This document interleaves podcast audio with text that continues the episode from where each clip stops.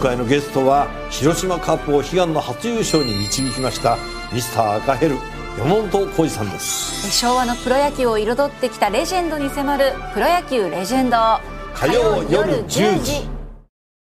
今週は医師で医療ジャーナリストの森田豊さんをお迎えして夏バテ夏冷え夏太り解消のためのワンポイントアドバイスを伺っております夏バテには水分栄養睡眠をとるということで水分と栄養については月火とお話しいただきました。水曜日は睡眠についてであります。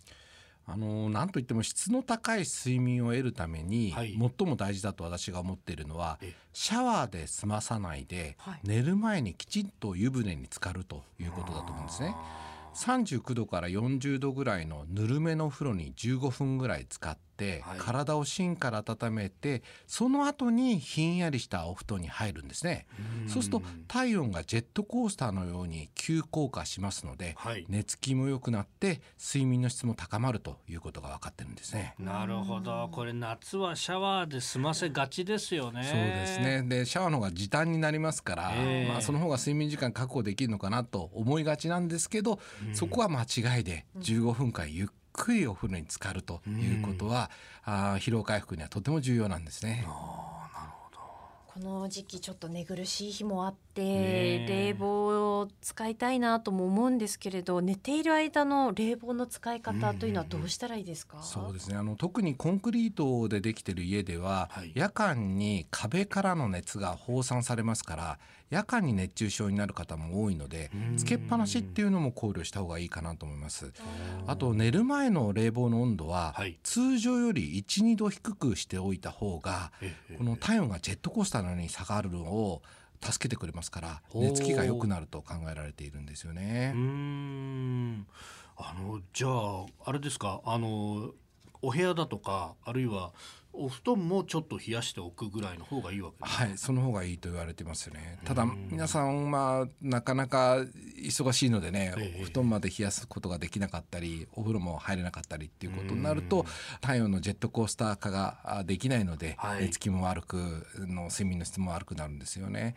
ですからあの寝る数時間ぐらい前からですね、はい。寝る準備をするってことを意識した方がいいと思うんですね。例えばアロマを嗅ぐとか、はい。なんか優しい BGM を聞くとか、ええ落ち着くような声のラジオを聞くとか。あえーまあ、あとはまあスマホとパソコンですよね、はい。夜寝る前にそういうものをしますと脳が興奮してしまいますからね、うーん。どうですか飯田さんは、もうギリギリまでなんかスマホいじっててスマホがだいたい顔に降ってくるみたいな。あわかりますいでって言ってもう一回起きちゃうみたいなのよくやりますね。私もそういうのよくやっちゃいますね。よくないですね、うんシャワーで済ませてませんか？シャワーで済ませてますね。うん。もう体に悪いこと全部やってるよ いやでまたあの冷房使ってるとそれが元でこう体が冷えるとかあとうん。喉をやられちゃうっていうのがあるんで。ります。なんかね、うん。あのあんまり使わないようにしようと思ったりなんかもするんですけどそうですね。この冷房が、まあ、今回のテーマでもあります夏冷えというものを引き起こすんですよね。で最近の夏冷えっていうのは冷房による寒暖差によって、はい。まあ、自律神経のバランスが崩れると。それによって夏冷えが生じると考えられているんですよね。で冷房によって冷えを感じる人が多くなりつつあるんですけれど、はい。特に女性の過半数の方がはい。この夏冷えに悩んでいるという報告もあって、そうなんですか。そうですね。20代30代の方で困っている方が多いんですね。冷える部位としては手足はい。続いて肩あと腰が冷えるなんていう方も多いとされてるんです。新業さんあまり感じたことないですか？感じます。あの会社で仕事してるとあちょっと寒いかもとか、スタジオで話してるとあ寒い寒いと思ってちょっと気温上げたりとかはしますね、やっぱり。うん。どんな風に対応してます？設定温度を上げるか一回もう止めてしまうかしますかね家で過ごしてる時も。そうですね。この設定温度の争いみたいなことになりますよね。ね。まあ。男は下げるだけ下げたいみたいな。わかりますね。そうですまあ心が冷えないように。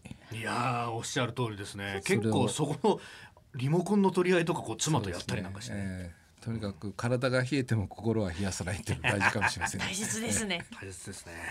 明日は夏冷え対策について具体的に伺ってまいります。先生明日もよろしくお願いします。よろしくお願いします。